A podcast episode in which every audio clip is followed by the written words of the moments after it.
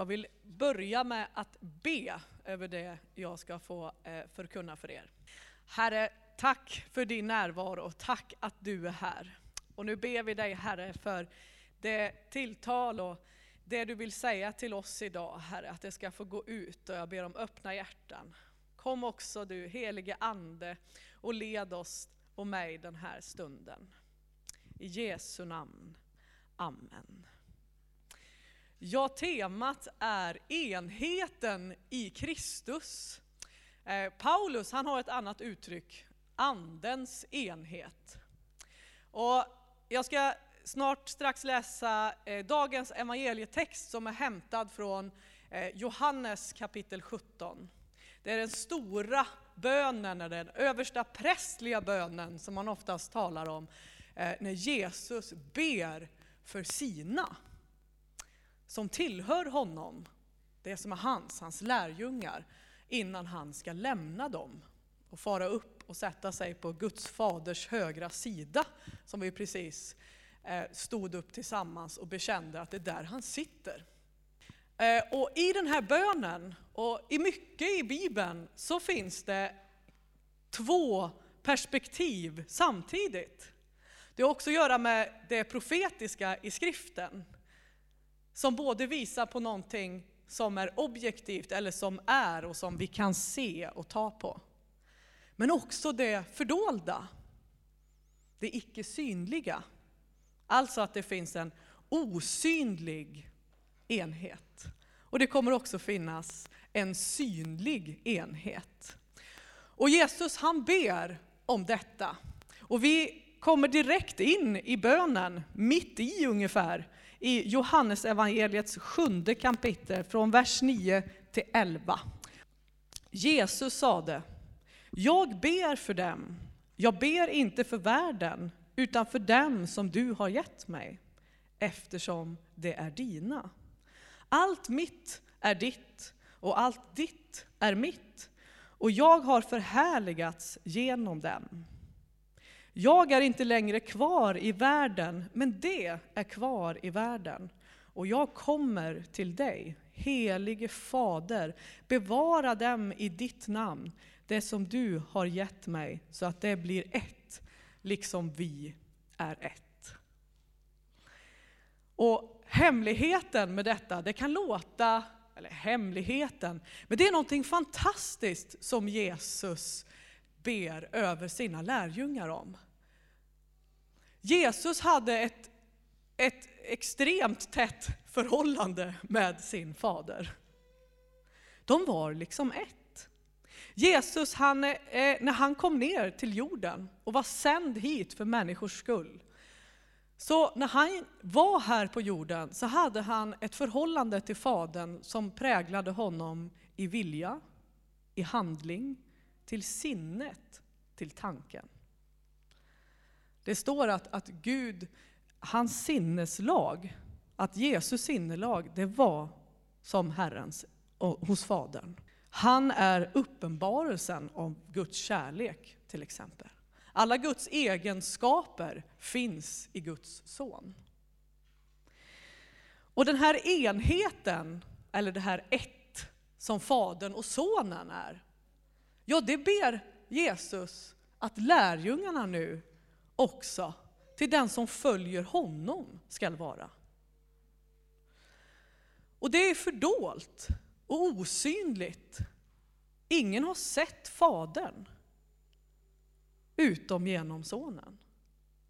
Så Sonen har ett, ska vi säga, ett inre liv här. Ett inre liv av vem Gud är. Och det är också lärjungarna kallade till att få leva. Det låter jättekomplicerat. Men en, ett osynligt liv med Gud, det är det som händer i våra liv på insidan. Herren ber om ett inre rikt liv till den som följer honom. Att nu ska din vilja, dina tankar, dina handlingar för den som följer Jesus vara präglade av honom, precis som han var präglad av Fadern. Och han ber att detta ska ske i den här världen för hans lärjungar. Paulus talar om andens enhet. Och det finns något här att förstå att det osynliga har att göra med andens liv och verk i människan, eller i oss. När Jesus kom till världen så var det för att vi skulle få frid med honom. Frid med Gud, frid i våra hjärtan och frid mellan varandra. Frid. Förr sa man, har du frid med Gud? Alltså, har du gemenskap med Gud? Har du tagit emot hans kärlek? Men har du frid med Gud? Har du frid i ditt hjärta? Jag hade en vän som frågade mig om, om eh, eh det var min eh, mamma, eller det var en vän som frågade hur kom dina föräldrar till tro? Och eh, jag gick till mina föräldrar för jag hade inte pratat om det, om frälsningen eller hur, hur fick du ta del av Gud i ditt liv? Hur fick du frid med Gud? Så att säga. Och jag gick till min mamma och frågade på en, en väns bekostnad. Han var eh, rätt så nyfrälst då, som vi säger, eller hade precis kommit in i det här, wow, Gud vill ha med mitt liv att göra. Och kände en stark frid och, och var en del av den nya gemenskapen med Herren. Så jag gick till min mamma och så frågade hur blev du frälst? Och jag fick ett väldigt speciellt svar. Eh, hon sa så här, jo när jag var ungefär 19 år så blev jag förvissad i mitt hjärta att Jesus är min Herre. Och så gick jag tillbaka till min vän och så sa jag, jo eh, hon blev förvissad i sitt hjärta att Jesus är hennes Herre. Och den här killen, han, han hade mött Gud med kraft och dunder. Och, och det synliga fanns där. Och han älskade församling och var fylld av Guds rikes kraft och förväntan. Och han blev, nej, vilket dåligt svar. Hur kan det här vara ett svar? Vad kan man mena med att vara förvissad i sitt hjärta att Jesus är min Herre? Jo, det har med den djupa enheten med Herren. Guds kärlek över en människas liv i det fördolda. Evangeliets hemlighet. Att du och jag, ja oavsett hur livet ser ut, hur vi mår, oro, sjukdom, vad som har hänt i våra liv, så har Gud i Jesus Kristus kommit ner och frälst oss. Och det första som händer när en människa tar emot detta över sitt liv, jo det är att frid händer i hjärtat. Det är att människan får rätt förhållande till Gud på nytt. Vi kommer in i gemenskap med honom. Och jag läste på om frid, för det kommer vi till senare i det synliga också. Men den osynliga friden, det är den folk längtar efter fast de inte vet om. För vi lever i en värld som hela tiden skakas. Där vi möter saker i våra liv, i gemenskaper. Och vi vet att i Guds ord beskriver liksom lagens fullhet, det är att älska Gud av hela ditt hjärta, av hela ditt förstånd, med hela din själ. Och att vi ska älska vår nästa som oss själv. Och de här tre, de behöver vi hjälp med. Vi behöver någon som går in i vårt ställe. För vi kommer alltid till korta som människor. Vi behöver en räddare. Någon som för oss till det som var tänkt. Att få komma i rätt förhållande, kärleksförhållande till vår Gud som älskar oss. Till vår nästa, men också till det som är brutet i mig själv. Och när Jesus, det han gjorde på korset, det var ju att föra fram, försona oss, att vi får ha frid med Gud på nytt. Och han ber för sina lärjungar att det de har fått ta del av, den här förvissningen och friden som övergår allt förstånd, att den ska bestå. Frid är en objektiv verklighet på grund av Jesus. Det innebär att oavsett om det stormar i ditt liv, så på insidan, i hjärtat, så finns fortfarande frid. Min förtröstan, eller tron, det är att Herren har gett mig livet som gåva. Oavsett hur det ter sig, oavsett hur det sker just nu. Och det är en fantastisk gåva. Jag läste om en kyrkofader som blev en kyrkofader. Han kom, eh, var afrikan, han hette Tertullianus och levde på 150 till 200 år efter Kristus. När kyrkan var under svår förföljelse. Och han eh, var lite åt det filosofiska hållet och såg många kristna led för sin tro. Och han såg någonting hos de kristna. För det första tyckte han att de var smått galna, givetvis. För att de utstod sådana prövningar och så svår förföljelse för denna Jesus. Men han kom till tro på grund av att han såg någonting fridfullt över de kristna under förföljelsen. Han såg en enhet av frid, eller en, ett band av frid hos dessa kristna människor som var under förföljelse. Och på så sätt så blev han nyfiken på vad är det med den här Kristus? Vad är det de kristna har? Så de kan leva under sådana här svårigheter men ändå så behålla någon form av inre lugn. Sedan blev han omvänd, kom till tro på Jesus. Och han har även sagt mot, mot slutet, eller när folk frågar, han blev sedan en kyrkofäder som höll på med, med sanningen och, och, gick emot många heresier och eh, grekisk filosofi som ville nästla sig in och sådär. Det kan man läsa om vid ett annat tillfälle. Men han sa det, till och med hedningarna ser att de kristna älskar varandra.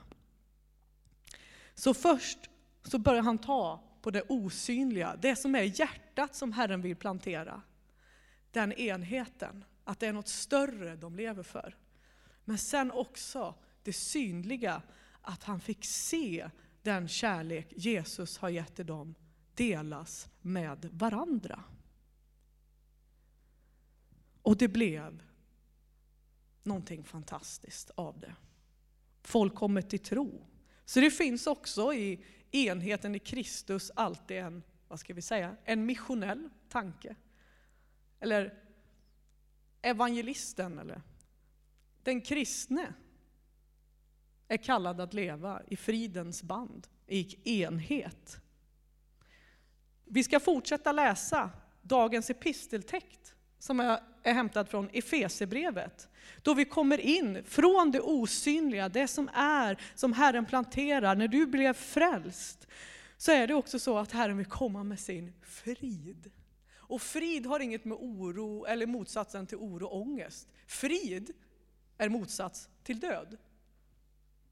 För frid är personifierat i Kristus som är livet.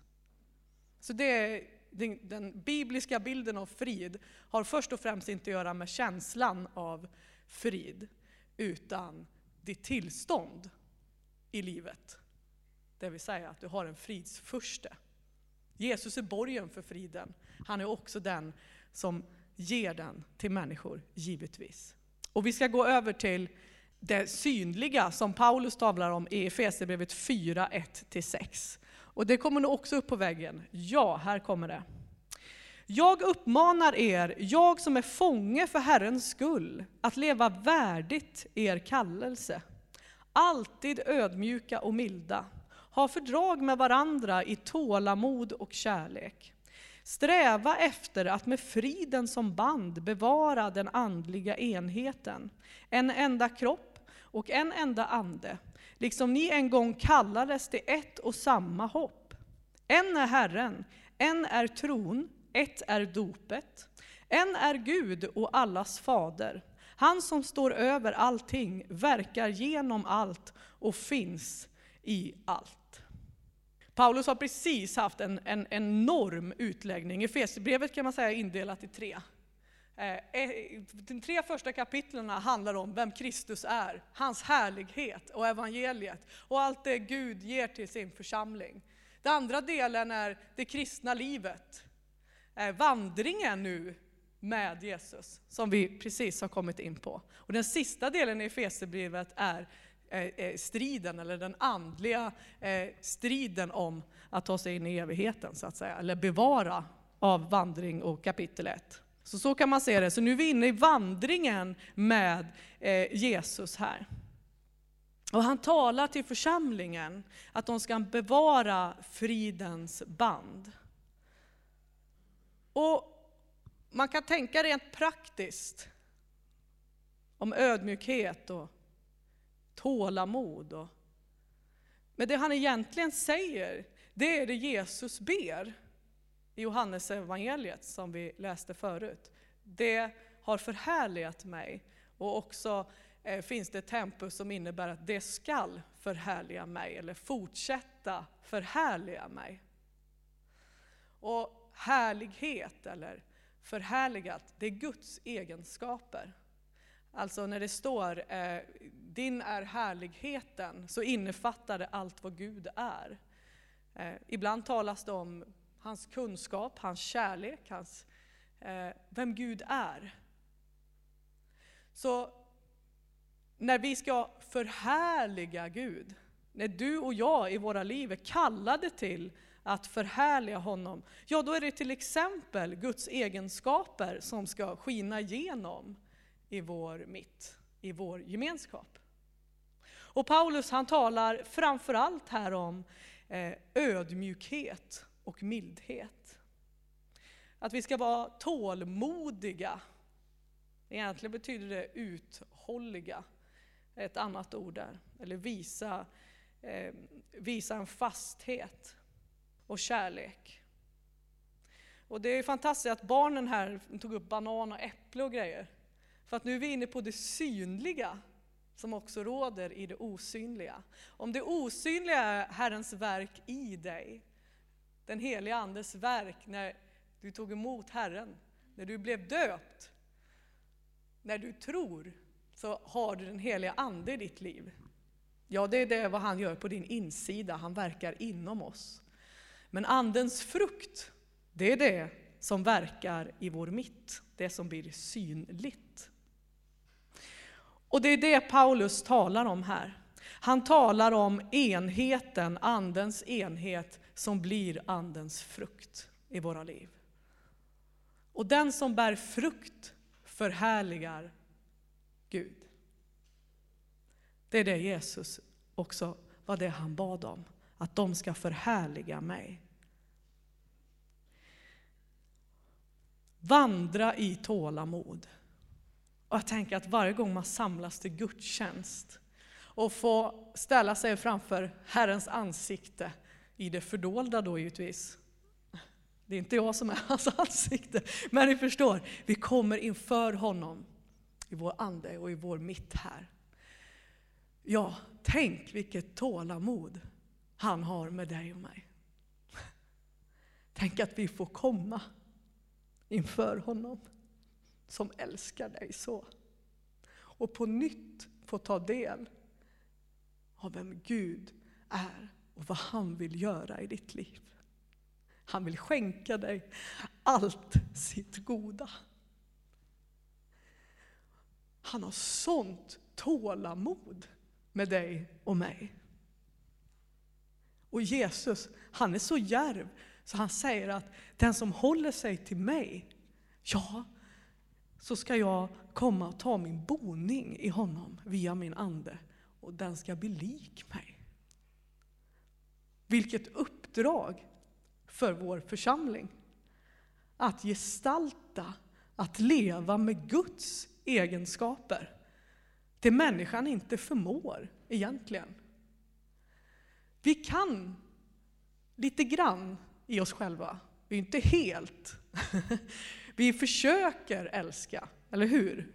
Vi ibland, åh vad vi tänker att vi ska träna på tålamod. Åh vad jag är ödmjuk idag.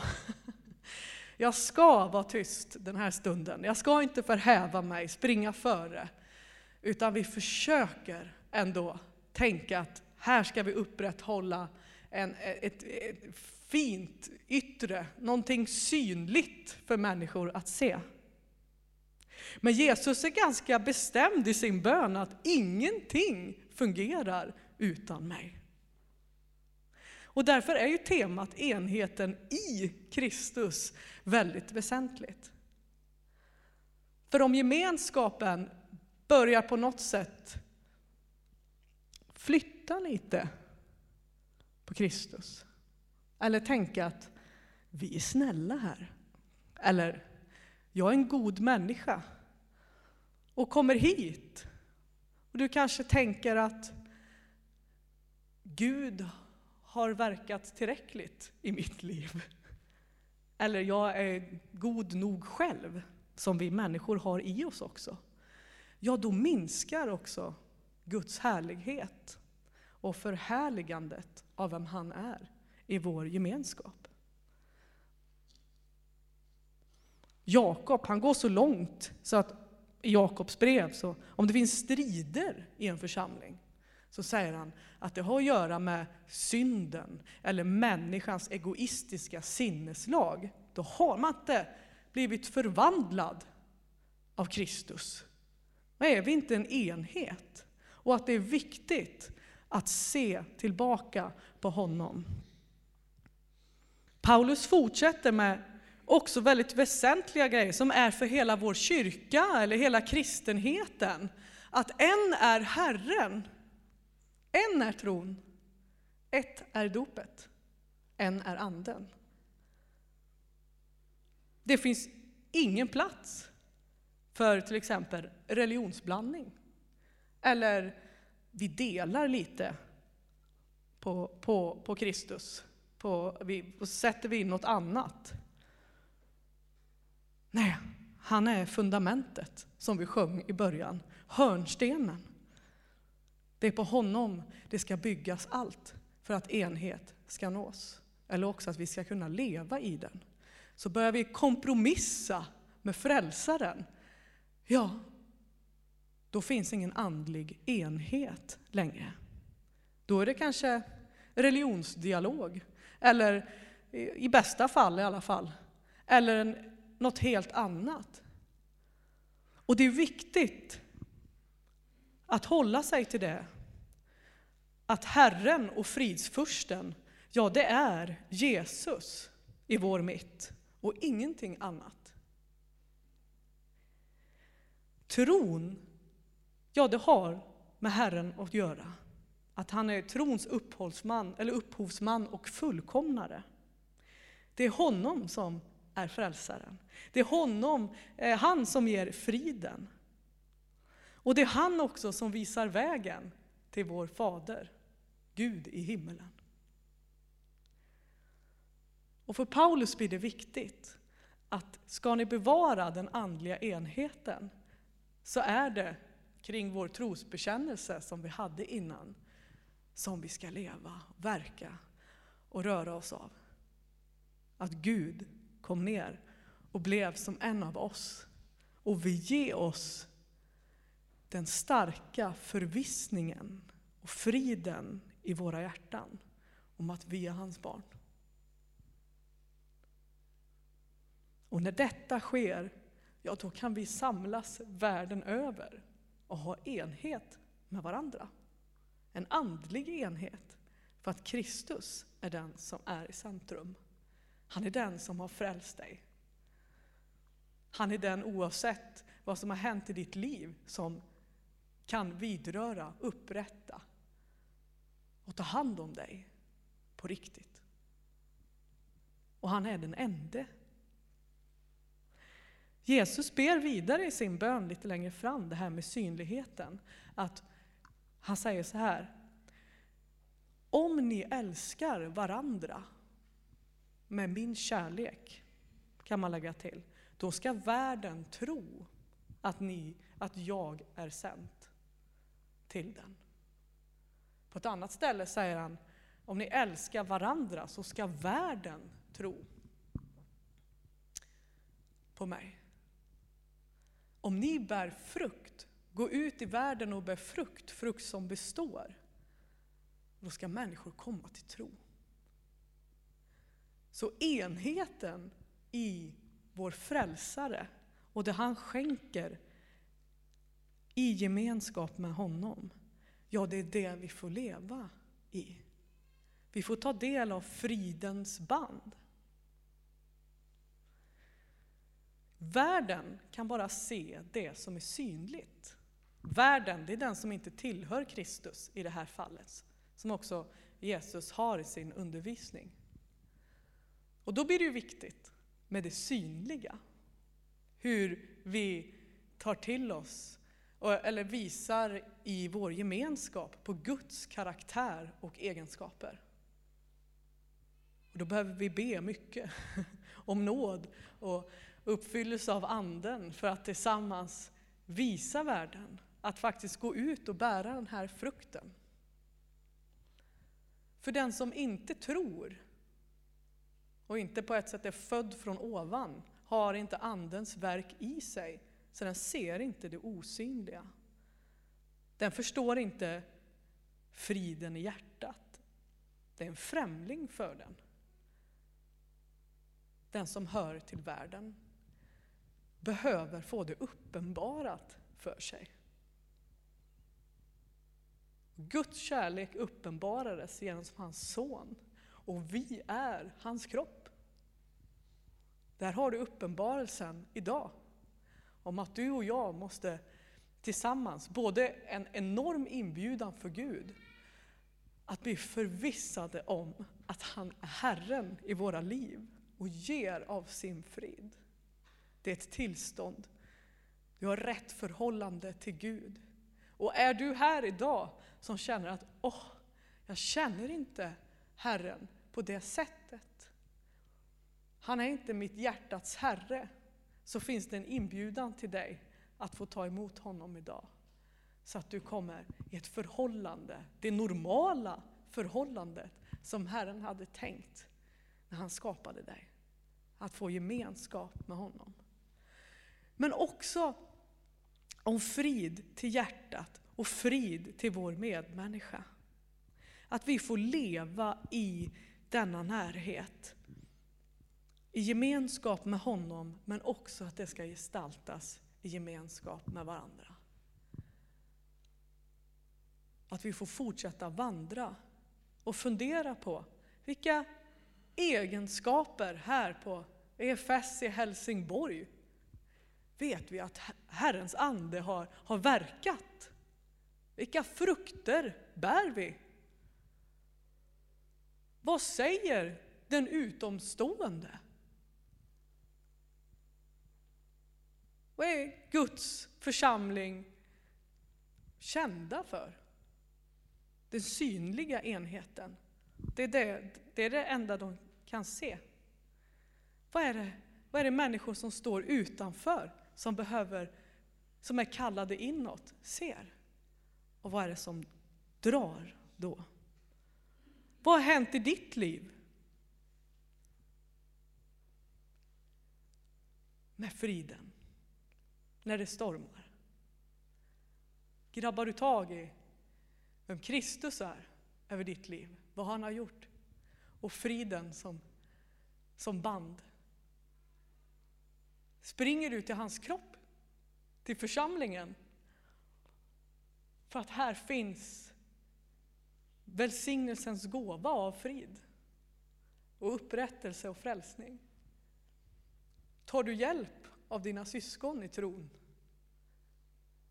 när det är jobbigt i livet eller när det krisar sig? Ja, om du är en del av det, ja då lever du med tanken på enheten i Kristus. Där församlingen ska vara ett vittne av att han är den som råder över våra liv. Och han är den som för sin kropp samman. Det slutgiltiga att leva i en, en djup, djup enhet med Herren, ja det har vi när Guds rike fullbordas. Men du och jag ska vandra tillsammans med Herren och med uppmaningen att både söka det inre livet, det den heliga Ande vill göra i ditt liv, men också att det får en yttre effekt. Att leva och bära Andens frukter. För att förhärliga honom som har kommit för att rädda dig och mig och denna värld. Låt oss be tillsammans. Herre, vi tackar dig Jesus att du är Herre över denna församling. Att vi får komma idag och ta emot av dig det du har gjort för oss. Och än en gång få ställa oss där vi är och säga tack. Tack Jesus för din kärlek. Och Herre, vi vill be att det du bad om, Herre, också skulle få bli synligt ännu mer hos oss. Att du ska bevara fridens band. Att vi ska få förhärliga dig i vår församling. Och Herre, vi ber att, att vi ska få vara som en, en enhet som vittnar om din godhet, din mildhet, din ödmjukhet, ja din kärlek, ja hela din härlighet. Och Herre, hjälp oss att se när det blir egoistiska motiv eller när strid uppstår, Herre. Hjälp oss att fästa vår blick och ta emot dig på nytt. Kom också till den som behöver bli vidrörd av dig, Jesus. Och bli förvissad. Få ett hjärta fullt av liv och frid som bara du kan ge, Jesus. Tack Herre för allt du ger och för den du är. I Jesu namn. Amen.